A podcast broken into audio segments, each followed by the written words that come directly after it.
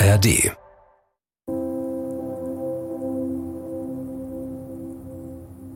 Da steht es. Genau das, was seiner Geschichte den letzten Schliff gibt. Im Wikipedia-Eintrag über Syrien. Seit neunzehnhundertsechsundvierzig unabhängig von Frankreich. Französisch bis heute verbreitet. Das passt genau in seinen Plan und zu seinen Sprachkenntnissen. Wenige Tage später macht sich der sechsundzwanzigjährige auf den Weg von Offenbach nach Gießen. Die Fahrt dauert nicht mal eine Stunde. Aber er wird gleich so tun, als liege eine wochenlange Reise hinter ihm. Das Erstaufnahmelager ist sein Ziel. Es sieht genauso trist aus, wie es klingt. Ein paar Hat-doch-alles-keinen-Zweck-Bauten im Bahnhofsviertel der hessischen Kleinstadt. Für Millionen Geflüchtete die erste Adresse in Deutschland. Und jetzt soll es seine werden. Er hat sich extra ungewaschene Klamotten angezogen, den dunklen Bart etwas länger stehen lassen, hat ja eh gerade Urlaub. Das Auto stellt er am anderen Ende der Stadt ab, kommt zu Fuß beim Pförtner an. Reisepass? Papiere? Perdu, verloren gegangen. Er erzählt auf Französisch von der langen Flucht aus Aleppo über die Balkanroute und schreibt seinen neuen Namen zum ersten Mal in die Formulare. Ein Doppelleben beginnt, das erst zwei Jahre später auffliegt und dabei den größten Rechtsextremismus-Skandal der Bundeswehr offenlegt. Dieser vermeintliche David Benjamin wird der erste Bundeswehroffizier sein, der in Deutschland verurteilt wird, weil er einen Terroranschlag geplant hat. Und durch ihn wird ein riesiges Netzwerk offengelegt. Die Ermittler waren am Ende, kamen bei einem anderen Ergebnis aus, dass er möglicherweise Anschläge verüben wollte und diese Anschläge dem syrischen Flüchtling David Benjamin in die Schuhe schieben wollte, dessen Identität er angenommen hatte. Die haben sich Waffen beschafft, viel über legale Wege, aber eben Waffen beschafft. Und manche aus diesem Netzwerk haben eben auch Überlegungen angestellt, wenn dieser Tag X kommt, wofür könnte man sie nutzen? Wo ich bis heute meine Schwierigkeiten habe, ist, ich weiß nicht, welche Rolle die Geheimdienste im Zusammenhang mit Ermittlungsverfahren haben. Dürfen die sich jetzt den Titel irgendwie Skandalbehörde irgendwie gefallen lassen?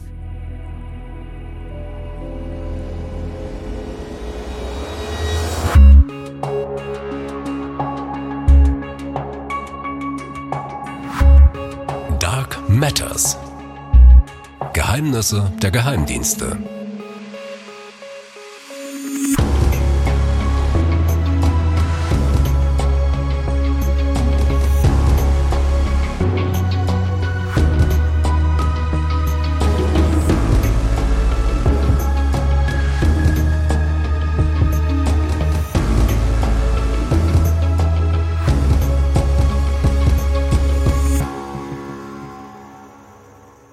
Hallo, ich bin Eva-Maria Lemke und ihr hört Dark Matters, Geheimnisse der Geheimdienste.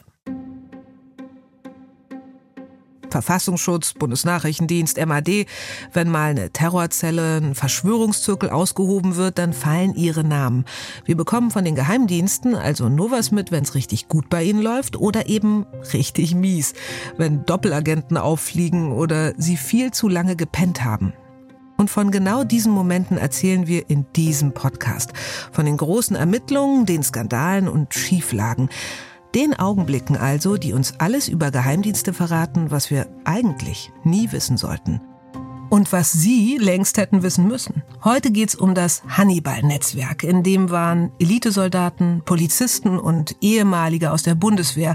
Also die, die uns eigentlich vor Gefahren schützen sollten. Aber sie wurden selbst zu einer. Sie steigerten sich gemeinsam in Endzeitfantasien rein. Sie trainierten für einen Tag X, führten Todeslisten, horteten Munition und tauschten rechtsextreme Kommentare aus. Wie gleich zwei deutsche Geheimdienste, der Verfassungsschutz und der M A D, der nur für die Bundeswehr zuständig ist, das so lange übersehen konnten.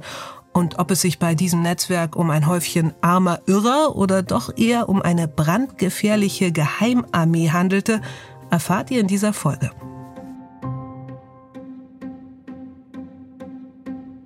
Der falsche Flüchtling und das Hannibal-Netzwerk. Der Typ, der sich in Gießen als Geflüchteter aus Aleppo ausgibt, zweitausendfünfzehn, in dem Jahr also, in dem eine Million Menschen nach Deutschland kommen, fliegt zwei Jahre später auf, als er verhört wird. Diesmal unter seinem richtigen Namen, Franco A. Inzwischen ist er achtundzwanzig Jahre alt und gerade in die Falle getappt. Als er seine Waffe wiederholen wollte aus ihrem Versteck im Wiener Flughafen in der Behindertentoilette am Gate C. Die Beamten wissen seit Wochen, dass sie da liegt. Eine Reinigungskraft hatte sie gefunden und die Polizei alarmiert. Die Beamten interessiert jetzt natürlich brennend, wem das Ding gehört und wer es sich wiederholen wird. Immerhin ist die halbautomatische Pistole sogar geladen, mit sieben Schuss. Sie sichern das Versteck also mit einem Alarm und warten, wer da kommt. Zwei Wochen später kommt Franco A. Er wird vernommen und erzählt erstmal die Wahrheit. Denn der Grund, warum er in Wien war, der lässt sich tatsächlich belegen.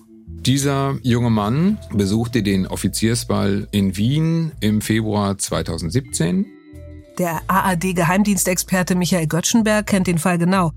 Er habe bei dieser Gelegenheit im Gebüsch eine Waffe gefunden, eine geladene historische Waffe. Hat die in die Tasche gesteckt und ist dann am nächsten Tag zum Flughafen und hat dann ganz verschreckt festgestellt, mein Gott, ich habe ja noch diese Waffe in der Tasche. Und ist dann auf eine Toilette gegangen im Flughafen, hat die Waffe in einem Lüftungsschacht deponiert.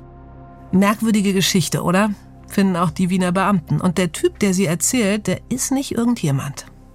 Also zunächst mal war es so, dass Franco A., Oberleutnant bei der Bundeswehr war, hochdekoriert, galt als Vorzeigeoffizier, großes Nachwuchstalent. Also kein Kleinkrimineller, sondern ein deutscher Elitesoldat. Das ist die eine Überraschung bei diesem Verhör, aber nichts gegen das, was sie noch über ihn erfahren. Und dann platzte sozusagen diese ganze Bombe Franco A., wo die Ermittler bei der Bundesanwaltschaft schlagartig in einen Abgrund schauten, den niemand für möglich gehalten hätte. Als sie die Fingerabdrücke abgleichen, sind da plötzlich zwei Treffer. Einmal Franco A. und einmal David Benjamin. Dem Beamten wird klar, dass dieser Vorzeige-Bundeswehroffizier in Wahrheit ein Rechtsextremist war, und eine Doppelidentität als syrischer Flüchtling sich zugelegt hatte. Aus der Idee heraus, so hat er es zumindest behauptet, die Fehler im System nachweisen zu können. Die Ermittler waren am Ende, kamen bei einem anderen Ergebnis aus. Selbst dieses irre Doppelleben als Offizier und Geflüchteter, das ist nur der Anfang einer viel größeren Geschichte, die bis tief in die Strukturen der Bundeswehr, der Polizei und der Geheimdienste reicht. Und den Blick auf sie verändern wird. Franco A.'s Fingerabdrücke haben seine zweite Identität aufgedeckt, sein Handy aber entlarvt eine ganze dunkle Welt. Dann hat man die Asservate ausgewertet, die Kommunikationsmittel von Franco A. Martina Renner ist Mitglied des Bundestags für die Linke. Sie ist innenpolitische Sprecherin und hat sich intensiv mit rechten Netzwerken in der Bundeswehr auseinandergesetzt. So auch mit diesem. Und aus der Handykarte von Franco A. lesen die Beamten heraus, was der Offizier so alles treibt. S, Fotos, Sprachnachrichten. Und hat festgestellt, dass er eben in Kontakt stand in verschiedenen Chatgruppen. Diese Chats sind in einem Wort schräg. Es geht darum, dass bald alles zusammenbricht, die ganze Ordnung. Und schuld soll die Flüchtlingspolitik der Bundesregierung sein. Desaströs sei die, heißt es da. Es geht rassistisch zur Sache, antisemitisch auch. Man weiß ja nicht, welcher Kackjude hier mitliest, schreibt einer zum Beispiel. Es sind tausende Chatnachrichten auf verschiedenen Kanälen, in verschiedenen Gruppen. Und seine Nachrichten lassen keinen anderen Schluss zu. Franco A. ist ein Rechtsextremer. Bewegt sich in rechtsextremen Chatgruppen, die das ganze Bundesgebiet umspannen. Die Ermittler entdecken, dass es von diesen Chats eine ganze Menge gab, die benannt waren nach, nach den Himmelsrichtungen. Es gab einen Südchat, in dem Franco A. drin war. Dann gab es einen Nordchat, einen Westchat und einen Ostchat. Diese vier Chatgruppen aber sind besonders. Da geht's nicht nur um Rassismus und Abendland-Untergangsfantasien, da geht's ums Prepping, von Vorbereiten. Prepper machen sich bereit dafür, dass bald alles zusammenbricht. Kann einfach ein großes Konservenregal sein, das bei ihnen im Keller steht, einigermaßen harmlos also. Die Mitglieder dieser Gruppe aber gehen da schon weiter, bis zum eigenen Atombunker im Garten. Und immer geht's in den Chats um den Tag X, an dem sich das alles einmal auszahlen wird. Ja, Tag X kann zunächst mal alles sein. Das ist ein Tag, an dem irgendwas passiert, wo die staatliche Ordnung zusammenbricht. Also vom Stromausfall bis zum Terroranschlag, vom Blackout bis zum Bürgerkrieg. Prepper werden oft als harmlose Spinner abgetan, aber bei diesen Tag-X-Fantasien, da schwingt ja auch noch was anderes mit. Haben Sie einfach nur Angst, dass hier bald alles in Flammen steht, oder wollen Sie vielleicht selbst den Brand legen? Viele scheinen sich fast nach diesem Tag X zu sehnen, nach diesem Fanal, dem großen Paukenschlag, der allen klar macht, was ihnen schon längst klar ist. Dieses Land kann so nicht weiter existieren. Wenn Rechtsextremisten von einem Tag X reden, dann reden sie von dem Tag, an dem sie die Macht übernehmen können. Und in den Nord-, Süd-, Ost-, West-Chat-Gruppen, in denen auch der Elitesoldat Franco A. aktiv war, wird dafür sehr konkret geplant. Es werden Unterkünfte, sogenannte Safe Houses, gesucht, in denen man sich im Ernstfall versammeln kann. Wasservorräte vorausberechnet, Lichtzeichen vereinbart, mit denen man sich gegenseitig warnen will. Und die, die sich da besprechen, das sind nicht irgendwelche hyperaktiven Freizeit-Möchtegern-Milizen. Es sind Polizisten, es sind Soldaten. Die also, die dieses System eigentlich bewahren sollen, stellen sich hier ziemlich lustvoll vor, wie man es zerstören könnte. Und es bleibt längst nicht nur bei der Vorstellung. Also, was haben wir gerade vor uns? Einen jungen Mann, der eine Waffe in der Behindertentoilette am Wiener Flughafen versteckt hat, den die Polizei als Geflüchteten-Darsteller enttarnt und auf dessen Handy sie üble Chats entdeckt hat, in denen einige die Welt brennen sehen wollen. Nur warum heißt diese Folge dann nicht der Feuerteufel Franco A. oder so, sondern das Hannibal-Netzwerk. Wer zur Hölle ist dieser Hannibal? Hannibal ist der, der dieses ganze deutschlandweite Netz aus Nord-, Süd-, Ost- und West-Chat-Gruppen zusammenhält. Franco A. ist im Grunde nur die zappelnde Fliege, die die Ermittler auf das Netz aufmerksam macht. Hannibal ist die Spinne, der Schöpfer, das Zentrum, der Admin. Und er chattet fleißig mit. Sein Alias ist eine historische Figur, beziehungsweise eine Figur aus der Popkultur. Verstoßene Soldaten, gesetzlose Kämpfer für das Gute, das war das A-Team. Ihr wisst schon, die Fernsehserie aus den achtzigern. Der Anführer der Truppe, Hannibal, der Typ mit den schwarzen Lederhandschuhen und der Zigarre im Mundwinkel, der ist das Mastermind mit dem Signature-Spruch: Ich liebe es, wenn ein Plan funktioniert. Nach ihm benennt sich der Admin der Chatgruppen, André S. Er ist Anfang dreißig, ebenfalls Soldat, aber das nicht irgendwo. André S. war beim Kommando Spezialkräfte als Unteroffizier mit Porte-P, wie das so schön heißt, bei der Bundeswehr. Das ist ein gehobener Unteroffiziersrang, ein Feldwebeldienstgrad. Und war auch über viele Jahre beim K S K. Das K S K, das Kommando Spezialkräfte, ist die Eliteeinheit der Bundeswehr. Zuständig für besonders gefährliche Einsätze. Bei Terroranschlägen oder wenn deutsche Geiseln im Ausland befreit werden müssen, etwa. Kommandosoldaten sind die härtesten Hunde der Truppe. Speziell ausgebildet als Fallschirmspringer oder Sprengstoffexperten. Eigene Ausbildung, eigene Kaserne, ziemlich abgeschottet. Und Hannibal ist einer von ihnen. Also war definitiv ein Anführertyp, jemand, der Leute begeistern konnte, auch ein Machertyp. Also mein Eindruck war eigentlich immer, dass Soldaten beim K S K wirklich auch ausgelastet sind mit dem, was sie zu tun haben, aber der hatte ständig zusätzliche Projekte am Start. Eines seiner Projekte, der Verein Uniter, den er zweitausendzwölf gründet. Offiziell betont unpolitisch. Ein Berufsnetzwerk für Soldaten, Polizisten und Sicherheitsbeamte. Zum Beispiel kümmern die sich um traumatisierte Einsatzkräfte oder darum, dass auch K S K-Soldaten eine Lebensversicherung bekommen. Das ist sonst, wie man sich vorstellen kann, nicht bei jedem Versicherungsmakler einfach so drin. Hannibals Netzwerk ist also am Anfang eher Allianz als Aufstand, eher Hamburg-Mannheimer als Schattenarmee? Hm, an der Version zweifeln viele. Christina Schmidt zum Beispiel. Für die Taz hat die Journalistin jahrelang Hannibal und rechten Netzwerken in Bundeswehr und Polizei hinterher recherchiert. Das ist so ein bisschen die Ursprungslegende quasi, wie sich dieser Verein Uniter legalisiert hat. Ne? Also die brauchten ja irgendwie eine Begründung. Wozu braucht diesen Verein? Er brauchte einen Grund, um die Leute um sich herum zu scharen. Und die haben diese Versicherung tatsächlich auch geschaffen. Also das stimmt. Aber ich bin mir nicht so sicher, ob das wirklich der Initialgedanke war. Und noch etwas haben fast alle Gründungsmitglieder gemeinsam. Sie sind Freimaurer, also Mitglieder eines Geheimbunds, die sich gegenseitig an bestimmten Symbolen erkennen. Angebliche Grundprinzipien, Gleichheit, Freiheit und Brüderlichkeit. Das erklärt auch, warum das irgendwie diesen Anspruch hatte, wir wollen Gutes tun. Gleichzeitig aber auch ganz charakteristisch alles irgendwie immer geheim sein musste. Ein Hang zum Okkulten. Wer bei Uniter Mitglied werden wollte oder aufsteigen, der musste ziemlich gruselige Rituale über sich ergehen lassen, mit Fackelschein und Schwur auf die Bibel. Rotwein aus menschlichen Totenschädeln zu trinken war auch so eine Übung. Wenn man das so liest, hat das viel von einer Sekte. Wer aussteigen will, soll angeblich sogar Briefe mit Patronenhülsen im Briefkasten finden. Also, das wird alles sehr streng geheim gehalten. Man kümmert sich erstmal um sich und um die, die so denken wie man selbst. Auch in den Chatgruppen, die ja auch zu Hannibal und seinem Verein Uniter gehören. Aber dann ändert sich plötzlich gewaltig was. zweitausendfünfzehn spitzt sich der Bürgerkrieg in Syrien zu. Teile der Bevölkerung, die bisher in den Nachbarländern ausharrten, verlieren jetzt die Hoffnung, in die Heimat zurückzukehren. Auch der sogenannte Islamische Staat gewinnt an Macht und zwingt viele Menschen im Irak zur Flucht. Das Ziel vieler Flüchtender, Europa. Bundespolizei kapituliert vor Flüchtlingsstrom. Syrien. N rechnen mit Hunderttausenden neuen Flüchtlingen.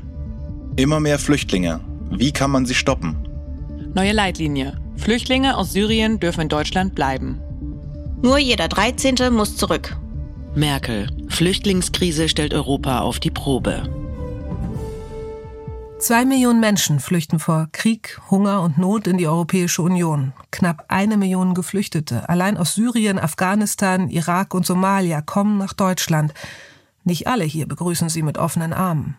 Auch die Stimmung in den Chatgruppen spitzt sich zu.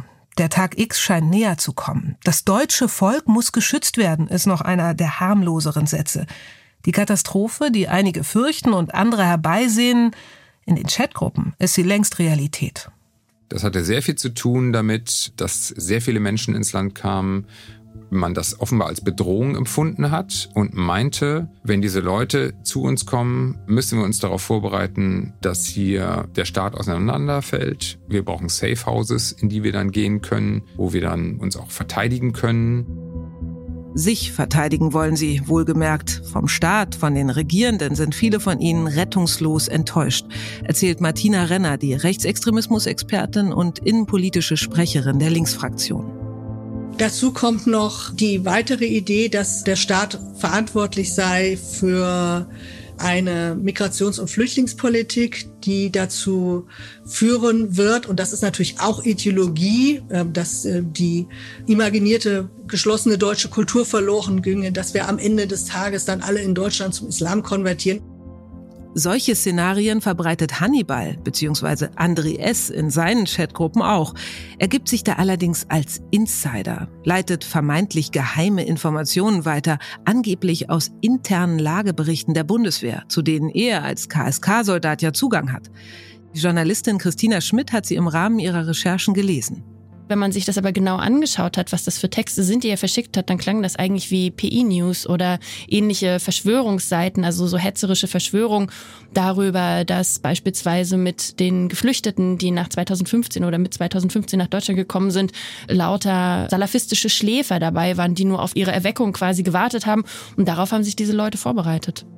Hannibal gibt den Chefanheizer und stellt UNITA nochmal ganz neu auf. Was bislang eher ein okkulter Stammtisch für Weltuntergangsfantasien war, wird mit der vermeintlichen Flüchtlingsflut, die allerorten beschworen wird, militanter. Im Verein und in den Chatgruppen, die zum Hannibal-Netzwerk gehören, versammeln sich nach Schätzungen unserer Quellen mehrere hundert Personen, viele davon bei der Bundeswehr und Polizei. Und jetzt reden sie nicht nur über den Tag X, sie trainieren auch dafür. Unter anderem gehörten dann eben auch Schießtrainings dazu und ja, so paramilitärische Ausbildungscamps, wo die Sicherheitsbehörden gesagt haben, naja, vielleicht ist das aber auch mehr. Worum geht's hier wirklich? André S. spricht davon, eine Art Privatarmee aufzubauen, eine Widerstandsgruppe. So sehen sich viele darin zumindest selbst. Wenn wir schaffen, dass Deutschland zugrunde geht, dann stehen sie buchstäblich Gewehr bei Fuß. Wenn die demokratische Ordnung zusammenbrechen sollte, dann haben sie längst schon ihre eigene geschaffen. Uniter hat eigene Rangabzeichen, eigene Orden und André S. spricht von seinem Traum, eine eigene Infanterie aufzubauen. Also das, was man sich bei Soldaten so vorstellt, zu Fuß, unterwegs, bewaffnet, Uniform, bereit zum Nahkampf. Woher wir das wissen? Dem Rechercheteam um die Journalistin Christina Schmidt wurden Sprachnachrichten von André S. zugespielt. Da redet also dieser damalige K S K-Soldat Hannibal davon, eine eigene Infanterie aufzubauen. Und das hat mich, glaube ich, nachhaltig beeindruckt, weil mir das nicht klar war, wie schwer manchen Leuten aus diesen Systemen diese Trennung fällt. Also dass er als Soldat müsste ja nun eigentlich die Person schlechthin sein, die weiß, eine Infanterie ist eine militärische Einheit und militärische Dinge, da hat die Hoheit allein der Staat und niemand anderes. So, und er geht dann aber in seiner Freizeit los und gründet eine eigene militärische Einheit, eine Infanterie, nennt das auch noch so. Und das erzählt er in Sprachnachrichten anderen Leuten, um sie zu begeistern dafür. Auf den Punkt gebracht heißt das, die, die für Sicherheit sorgen sollen, die die Verantwortung dafür übernommen haben, dass die herrschende Ordnung bestehen bleibt, Männer und auch eine Handvoll Frauen im Staatsdienst machen sich auf oder träumen zumindest davon, genau diese Ordnung in Grund und Boden zu schießen, als unabhängig kämpfende Einheit. Ihr fragt euch jetzt bestimmt, wie konnte das eigentlich keiner merken? Die ganzen Gruppenschießtrainings, die Chats im erweiterten Kollegenkreis oder wenigstens das ständige Gequatsche vom Untergang des Abendlandes. Was für eine schlechte Figur die Geheimdienste hier abgegeben haben, dazu kommen wir gleich. Ein besonders heikler Punkt aber fehlt noch. Die Mitglieder von UNITA und in den Chatgruppen, die spielen nicht nur Krieg, viele haben auch die Mittel dafür. Die haben sich Waffen beschafft, viel über legale Wege, aber eben Waffen beschafft. Und manche aus diesem Netzwerk haben eben auch Überlegungen angestellt, wenn dieser Tag X kommt, wofür könnte man sie nutzen? Und die Soldaten und Polizeibeamten unter ihnen sitzen sozusagen direkt an der Quelle. In den Lagern der Bundeswehr, auf Schießplätzen etwa, kommt immer mal wieder Munition abhanden. Bei Durchsuchungen im Hannibal-Netzwerk werden später Waffen und Sprengkörper gefunden. Teilweise Hunderte, Hunderte Schuss Munition. Ein Mitglied der Chatgruppe Nordkreuz etwa, Polizeibeamter, hortete allein fünfundfünfzigtausend Schuss Munition in jedem Winkel seines Hauses. Selbst als die Beamten seine Autotür aufmachten, purzeln ihnen noch Packungen und Patronen entgegen. Im nördlichen Teil des Hannibal-Netzes werden auch Löschkalk und Leichensäcke angeschafft. Ungelöschter Kalk oder Ätzkalk zersetzt Leichenteile schneller. Und selbst das ist noch nicht alles. Damals soll es dann eben die Überlegung gegeben haben, ob man nicht Bundeswehrfahrzeuge organisieren könnte, um dann beispielsweise Straßensperren einfach durchbrechen zu können.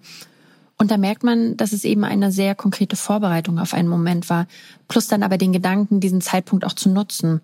Also auch bei diesem Gespräch soll das Wort Endlösung gefallen sein. Endlösung. Der Begriff, den die Nazis verwendeten, als absolut geschmacklose Umschreibung für den massenhaften Mord an der jüdischen Bevölkerung.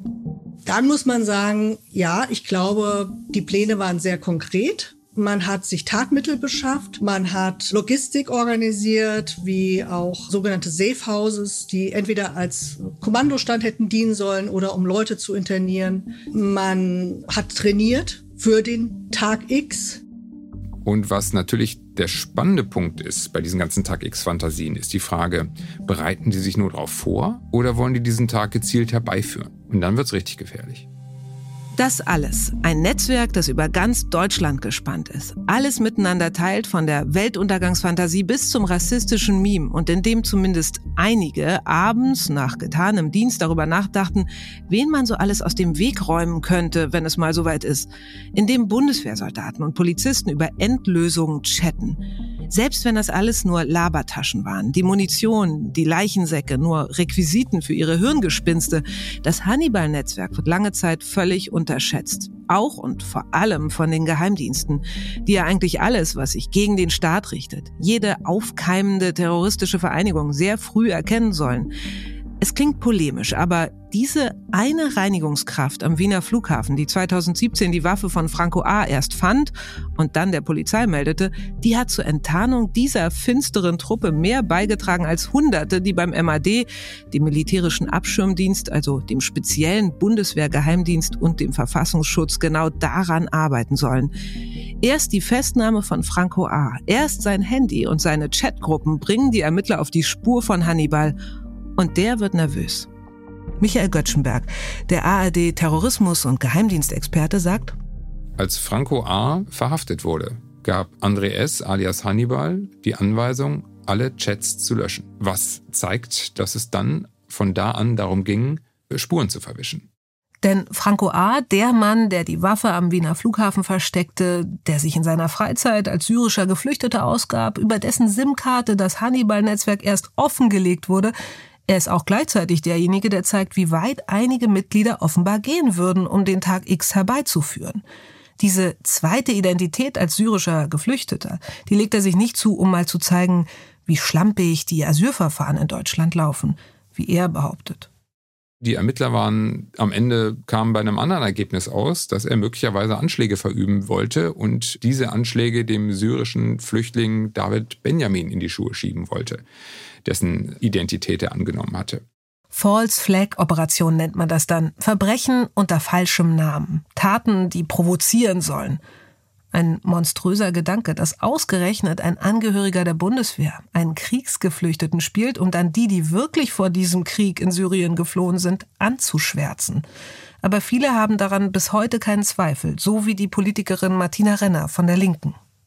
Er hatte vor, unter Legende einen Anschlag als Flüchtling, als Moslem zu begehen, um eben dann auch schon den vorhandenen antimuslimischen Rassismus zu befeuern, vielleicht Leute aufzustacheln, äh, Moscheen anzugreifen, das wiederum eine Gegenreaktion hervorruft.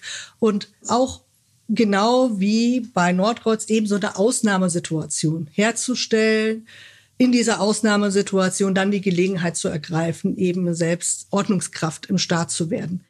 Die Ermittlerinnen und Ermittler finden Namenslisten, teilweise sogar mit Adressen beim Offizier Franco A., aber auch bei anderen im Hannibal-Netzwerk. Sie glauben, dass es sich um Todeslisten handelt. Darauf stehen diejenigen, die damals allen, die die Grenzen dicht machen wollen, als würde das überhaupt gehen, ein Dorn im Auge sind. Menschen, die sich gegen Rassismus engagieren zum Beispiel. Heiko Maas, der damalige Bundesjustizminister, PolitikerInnen der Linken, Annette Kahane von der Amadeu Antonio Stiftung. Von deren Tiefgarage hat Franco A. übrigens sogar Fotos gemacht. Angeblich, weil er mal mit ihr sprechen wollte. Wieder so eine seiner Geschichten, von denen die Journalistin Christina Schmidt in ihren jahrelangen Recherchen so einige gehört hat. Also der ist rechtsextrem, Antisemit, glaubt an Verschwörungstheorien und hat deswegen eben eine kleine Anzahl an Leuten auserkoren, die er gehasst hat, die er abgelehnt hat. Und die Bundesanwaltschaft hat eben über viele Ermittlungsjahre und dann den Prozess hinweg deutlich machen können, dass er wohl vorhatte, ein Attentat auf solche Leute zu verüben. Wie geht das, dass das jahrelang niemandem auffällt? Der Soldat mit den Todeslisten, das Netzwerk, die quasi militärischen Übungen, das alles. Die bittere Antwort ist: Es fiel auf. Es gab Hinweise, nur wurde denen eben nicht nachgegangen. Da wäre zum einen der M A D, der militärische Abschirmdienst, eigentlich genau für diese Fälle geschaffen. Rechtsextremismus innerhalb der Bundeswehr aufdecken, Terror aus der Truppe, Antisemitismus in der Armee verhindern. Und da haben wir auch gleich noch was für euch an dieser Stelle. Unsere Interviewfolge nämlich zum M A D, zum militärischen Abschirmdienst. Warum der eigentlich so heißt und trotzdem ein Geheimdienst ist. Warum er sich immer wieder die Frage gefallen lassen muss, ob es ihn überhaupt braucht. Darüber habe ich mit dem A R D-Geheimdienstexperten Michael Götschenberg gesprochen. Das könnt ihr hören in ganzer Länge gleich im Anschluss an diese Folge. Und jetzt geht's erstmal hier mit dem Fall um Franco A. weiter.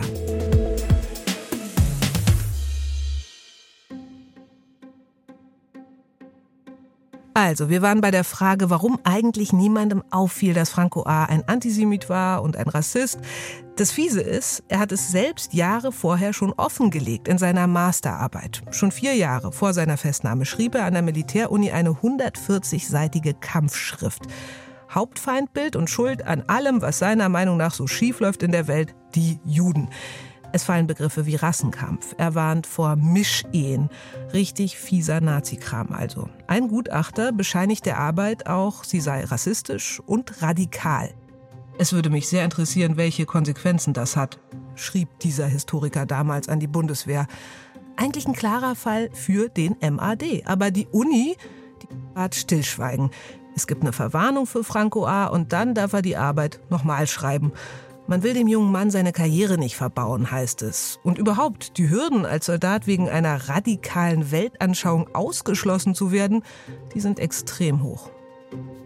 Der M A D muss einem Soldaten, einer Soldatin eine gesicherte rechtsextremistische Einstellung nachweisen. Und das ist gar nicht so einfach. Man hat immer so die Vorstellung, wenn da jemand die Hand hebt und Heil Hitler ruft, dass das doch irgendwie schon reichen müsste. Und da findet man vielleicht ein paar Likes auf Social Media und hat dann so die Vorstellung, dass das doch in der Summe dann reichen müsste, um jemanden aus der Bundeswehr zu entfernen. Aber so ist es nicht.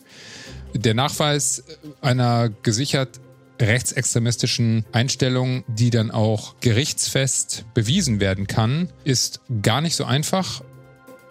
Der M A D ist ein exklusiver Geheimdienst. Ihm geht's nur um die Angehörigen der Bundeswehr. Und nicht nur das macht ihn besonders. Er kann nur aktiv werden, wenn ihm etwas Konkretes gemeldet wird. Damit rechtfertigt M A D-Präsidentin Martina Rosenberg, dass Franco A. und seine Machenschaften übersehen wurden. Damals war sie aber noch nicht verantwortlich. Wir hören nicht alle Telefone ab. Wir saugen nicht die Daten ab, sondern wir brauchen schon den konkreten Hinweis, dass jemand sich nicht gut verhält, dass jemand Anhaltspunkte hat durch Vorgesetzte, durch Kameraden, durch Mitarbeiter. Und das hatten wir im Fall Franco A. nicht. Und deshalb konnte man ihn eben auch nicht so schnell erkennen, wie wir es uns auch gewünscht hätten. Wir haben eben teilweise keine Hinweise bekommen, die aus der, in der Truppe auch manchmal schon vorlagen. Habt ihr gehört? Vorgesetzte, Kameraden, Mitarbeiter müssen so einen Verdacht an den M A D herantragen. Sie müssen das melden. Also im Falle eines Falles den Kameraden oder die Kameradin anschwärzen. Natürlich guckt man da lieber weg als hin. Als Nestbeschmutzer, als Kameradenschwein will niemand dastehen. Schon bevor der Skandal um Franco A. aufkam, warnt ein Hauptmann des K S K die damalige Verteidigungsministerin Annegret Kramp-Karrenbauer per Brief: Es besteht die Gefahr einer kollektiven Erblindung auf dem rechten Auge. vierzehn rechtsextremer Umtriebe werden intern zwar wahrgenommen, aber aus unterschiedlichen Motivlagen kollektiv ignoriert oder gar toleriert. Oder komplette Fehlentscheidungen getroffen. Ausgerechnet André S. alias Hannibal, nebenberuflich mit dem Aufbau seiner Uniter-Truppe beschäftigt, wird zur Auskunftsperson vom M A D erkoren, also zu einer Art V-Mann gemacht. Der, der seit Jahren aktiv eine geheime paramilitärische Organisation aufbaut, der dafür sorgt, dass rechte Hetze und Verschwörungstheorien verbreitet werden, genau dieser Mann soll dem bundeswehreigenen Geheimdienst über Extremisten in den eigenen Reihen Auskunft geben. Der M A D setzt also auf genau den falschen Informanten. Einen, der viel weiß, aber nichts rausrückt. Und dass der von all dem nichts erzählen würde, war ja klar. Es stellte sich dann aber heraus, dass dieses Problem viel größer war als André S., dieses Problem im K S K. Die Taz hat dann irgendwann diese Geschichte öffentlich gemacht, Hannibal und seine Schattenarmee. Rechtes Netzwerk in der Bundeswehr, Hannibals Schattenarmee. Leichensäcke und vierzigtausend Schuss Munition für den Tag X.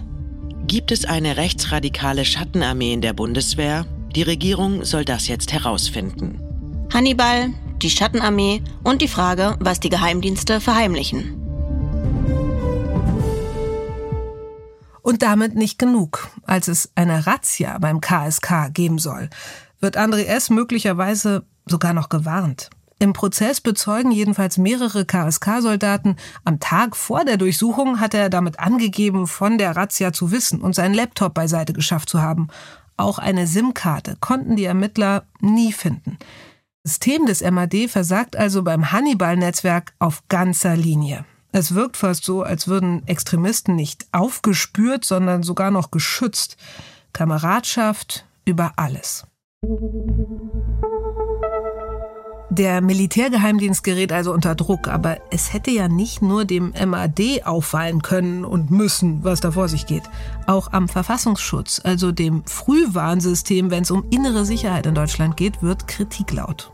In Mecklenburg-Vorpommern gab es einen Mann, der sich an den Verfassungsschutz gewandt hat und der hat den Daten hingelegt und äh, wo ganz ausführlich interner dieses Vereins drin beschrieben waren. Es gab Mitgliederlisten, es gab Beschreibungen von einem paramilitärischen Training und dieser Informant hat sich mit einer Person regelmäßig getroffen, die für den Verfassungsschutz arbeitet und äh, dann sind die Informationen dort aber einfach liegen geblieben und nie haben es nie die Etagen höher geschafft, wo andere Leute dann damit umgehen konnten und das sind, glaube ich, eher so die Momente, die sich so ein bisschen, sagen wir, überraschend oder vielleicht auch irre angefühlt haben, weil wir immer dachten, naja, aber es liegt doch eigentlich schon alles da. Warum sind wir denn jetzt diejenigen, die das beschreiben müssen?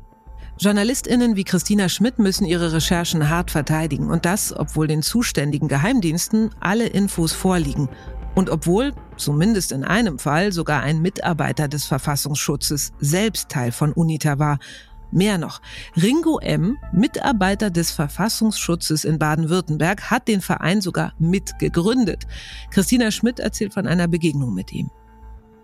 Plötzlich sahen wir einen schwarzen Porsche Cayenne vorfahren vor dieses Haus. Und da stiegen dann mehrere große, sehr breitschultrige Männer aus und bauten sich dann in so einer Formation vor uns auf. Und einer stellte sich eben vor als Ringo M. Er hat versucht, sich zu rechtfertigen und ähm, wollte uns aber auch nicht so genau sagen, ob er jetzt für den Verfassungsschutz arbeitet oder nicht.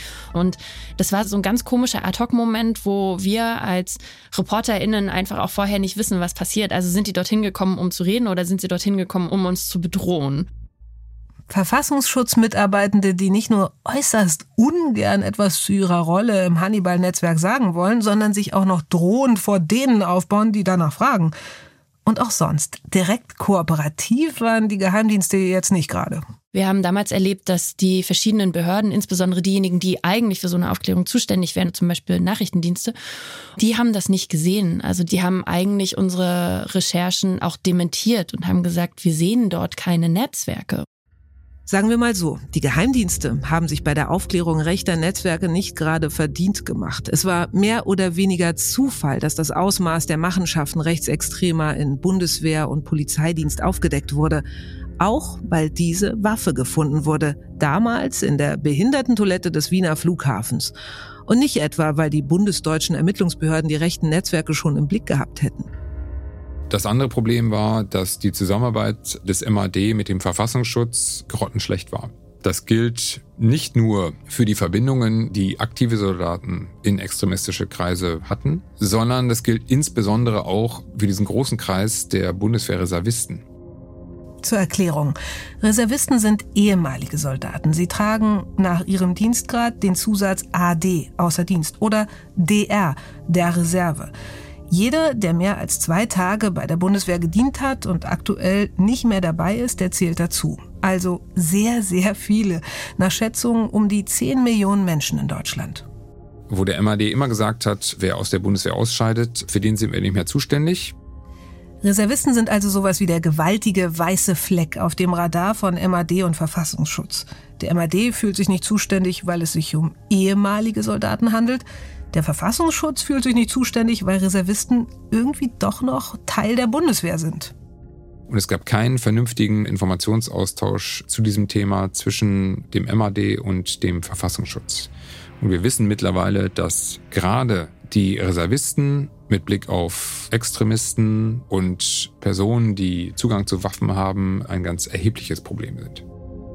Wer sich von der Armee, von Waffen, von klaren Hierarchien und Autoritäten angezogen fühlt, der findet in so einer Gruppe wie Uniter natürlich was Ähnliches vor. Echte Kerle auf dem Verteidigungstrip, klare Anweisungen, klare Feindbilder. Michael Götschenberg meint trotzdem, von Schattenarmee, wie die Taz das Netzwerk anfangs genannt hat, kann keine Rede sein. Was letztendlich aufgedeckt wurde, das hat seiner Meinung nach viel kleinere Kreise gezogen. Dass im Endeffekt aber nur fünf Personen die Bundeswehr verlassen mussten, zeigt, dass das, was man gefunden hat, relativ weit weg war von dem, was man befürchtet hat. Dass man eben keinen Tatplan gefunden hat, kein Netzwerk, das gezielt auf diesen Tag X hingearbeitet hat. Denn dann wäre es leichter gewesen, sich von diesen Personen zu trennen. Definitiv ein Netzwerk gefunden, aber man hat keine Schattenarmee gefunden, die den Begriff verdient hätte. Auch Martina Renner von der Linken würde nicht von einer Schattenarmee sprechen. Aber es sind Schattensoldaten. Und sie werden nicht warten, bis ein militärisch gedachtes Bataillon beisammen ist oder bis irgendjemand das Oberkommando führt und ihnen sagt, was zu tun ist. Sie glauben, dass jetzt etwas passieren muss. Und sie lesen alles, was gesellschaftlich und politisch passiert, so als Zeichen, dass es immer mehr darauf hinausläuft, dass sie zwanghaft in die Situation versetzt werden müssen, jetzt ihren Angriff zu starten. Im Mai zwanzig einundzwanzig beginnt der Prozess gegen Franco A. am Oberlandesgericht Frankfurt. Die Anklage? Vorbereitung einer schweren, staatsgefährdenden Gewalttat, Verstöße gegen das Waffen-, Kriegswaffen- und Sprengstoffgesetz und Betrug. Schaut man sich das Urteil im Fall Franco A. an, ging das Gericht durchaus davon aus, dass er konkrete Pläne für Attentate hatte. Mit dem Ziel, Rassismus zu schüren und so die Aufnahme von Geflüchteten in Deutschland zu beenden. Wann und wie genau, das lässt sich bis zum Schluss nicht beweisen. Er wird zu fünf Jahren Haft verurteilt. Außer Frage steht, dass wir es hier mit einer ganzen Reihe von Leuten zu tun gehabt haben, die Anlass zu schlimmsten Befürchtungen gaben und wo es sehr richtig und wichtig war, sich das sehr genau anzuschauen. Die Tatsache, dass überhaupt ein Netzwerk an Polizisten und Bundeswehrsoldaten entstehen konnte, dessen Mitglieder ihre Ausbildung, ihr Wissen und ihre Ressourcen dafür verwendet haben, eine Art Putsch vorzubereiten, das lässt das Vertrauen in die Geheimdienste nicht gerade wachsen. Dem entgegenzuwirken, wurde der militärische Abschirmdienst grundsätzlich reformiert. Anstelle des Prinzips Soldaten ermitteln gegen Soldaten, arbeiten jetzt auch Zivilisten für den M A D. Hunderte neue Stellen wurden geschaffen. Trotzdem reißen die Berichte über rechtsextreme Soldaten und Netzwerke nicht ab. Es scheinen sogar immer mehr zu werden. Aber das ist im Grunde sogar ein gutes Zeichen für ihre Arbeit, sagt M A D-Präsidentin Martina Rosenberg. Hier klären wir tatsächlich das Dunkelfeld, das es gab, zunehmend auf. Und wenn ich mir die Neuaufnahmen im Bereich Rechtsextremismus dieses Jahr anschaue, ist es das erste Mal, dass sie tatsächlich nicht steigen, sondern sinken. Das heißt, wir haben den Raum gut erleuchtet. Ändert nichts daran, dass wir natürlich immer noch weitermachen. Wir sind noch nicht am Ende. Aber es zeigt, dass die Maßnahmen, die wir auch seit zwanzig siebzehn als Dienst, als auch die Truppe an sich ergriffen hat, dass sie greifen, die Menschen hochsensibilisiert sind und damit genau so etwas eigentlich nicht mehr passieren sollte und nicht mehr passieren kann. Und auch beim K S K, der Elitetruppe, aus der Hannibal selbst stammte, hatten die Enthüllungen Konsequenzen. Es wurde eine Kompanie aufgelöst, in der es besonders viele Verdachtsfälle gab, denen man nachgegangen ist. Das Kommando Spezialkräfte glich zwischenzeitlich einem rauchenden Trümmerfeld. Und das hat man zum Anlass genommen, das K S K neu aufzustellen, neue Methoden bei der Auswahl des Personals äh, anzuwenden. Und nach allem, was ich höre, trägt das auch Früchte, sodass man sagen muss, dass auch das Kommando Spezialkräfte heute ein anderes ist und im Endeffekt gestärkt aus dieser ganzen Krise hervorgegangen ist. Aber man muss auch sagen, gerade bei Eliteeinheiten wie dem K S K gibt es ein erhöhtes Risiko für extremistische Strukturen, weil sich die Mitglieder nur untereinander austauschen können. Sie sind halt völlig abgeschottet, viele ihrer Operationen streng geheim. Wenn man immer unter sich bleibt, dann kann das wie ein Verstärker wirken. Und bei der großen Reichsbürger-Razzia im Dezember zweitausendzweiundzwanzig war wieder einer der Verdächtigen K S K-Soldat. Es gibt nicht wenige, die würden den Laden inzwischen gern ganz dicht machen. Am Ende bleibt eine Frage offen. War André S. alias Hannibal jetzt ein gefährliches Mastermind mit einer riesen Unterstützerschar, bereit, jeden Moment loszuschlagen und schlau genug, um alle Beweise gegen ihn rechtzeitig beiseite zu schaffen? Oder war er eher ein Angeber? Ich habe selbst auch mit ihm gesprochen, mehrere Male, habe ihn als Wichtigtuer erlebt. Jemand, der den Eindruck vermittelte, dass er das ganz große Rad dreht. Und diese, ich sag mal, Prahlerei, Angeberei war das, was mir bei ihm zuerst aufgefallen ist. Und ansonsten ist es eine Person, bei der ich mich bis heute frage, was hat sie eigentlich angetrieben? Und ist all das, was man da rein interpretiert hat, am Ende eigentlich da gewesen oder auch nicht? Und das lässt mich mit einem sehr unguten Gefühl zurück. André S. musste die Bundeswehr und das K S K inzwischen verlassen. Sein Geheimbund Uniter aber lebt weiter. Der Verein Uniter ist am Ende in die Schweiz abgewandert. Er ist nach wie vor ein Verein, mit dem sich der Verfassungsschutz beschäftigt, weil er natürlich in Deutschland viele Mitglieder hat, auch wenn der Verein selbst mit seinem Sitz nicht mehr in Deutschland ist. Der Verein gilt nach wie vor als rechtsextremistisch und insofern ist er vom Radar der Sicherheitsbehörden definitiv nicht verschwunden. Der Fall hat einen gewaltigen Stein ins Wasser geworfen, viel aufgewühlt. Einige zu sehr, andere immer noch zu wenig. Wie viel genau da tatsächlich los war, wie schlagkräftig Hannibals Truppe wirklich war, das werden wir wohl nie erfahren. Auch weil nicht alle Beweise vorlagen. Und da immer dieser Zweifel bleibt. Ist wirklich mit vollem Elan ermittelt worden? Auch gegen die eigenen Kollegen und Kameraden? Die, die kontrollieren und die, die kontrolliert werden müssen, die kamen sich hier eindeutig zu nah. Und so werden wir damit leben müssen, dass ein Teil der Pläne und Machenschaften in diesem Hannibal-Netzwerk im Dunkeln bleiben. Bis heute.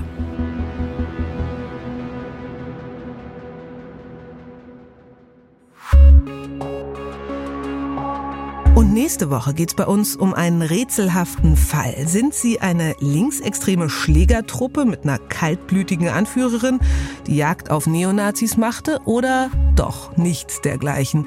Der Fall Lina E. zeigt, wie viel Macht ein Kronzeuge bekommen kann, wenn die Verfassungsschützer und die Ermittler ansonsten wenig in der Hand haben.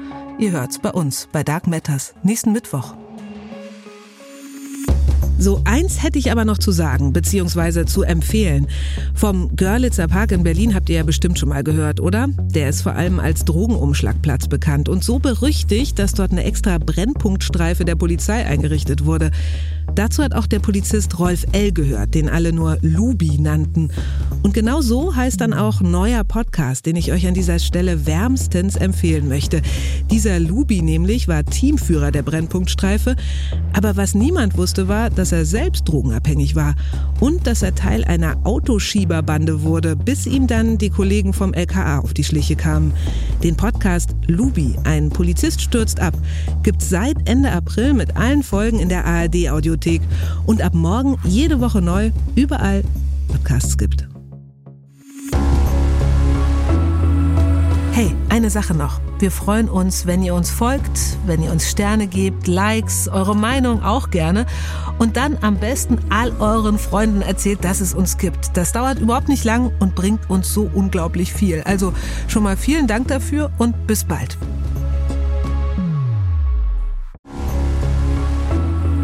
Dark Matters – Geheimnisse der Geheimdienste ist ein Podcast von S W R drei und R B B vierundzwanzig Inforadio. Produziert von Bosepark Productions. Moderation Eva-Maria Lemke. A R D-Geheimdienstexperten Michael Götschenberg und Holger Schmidt. Skript Ilona Toller. Redaktion Kilian Pfeffer. Musik und Komposition Nasu Hishri. Schnitt und Post-Production Fabio Lautenschläger.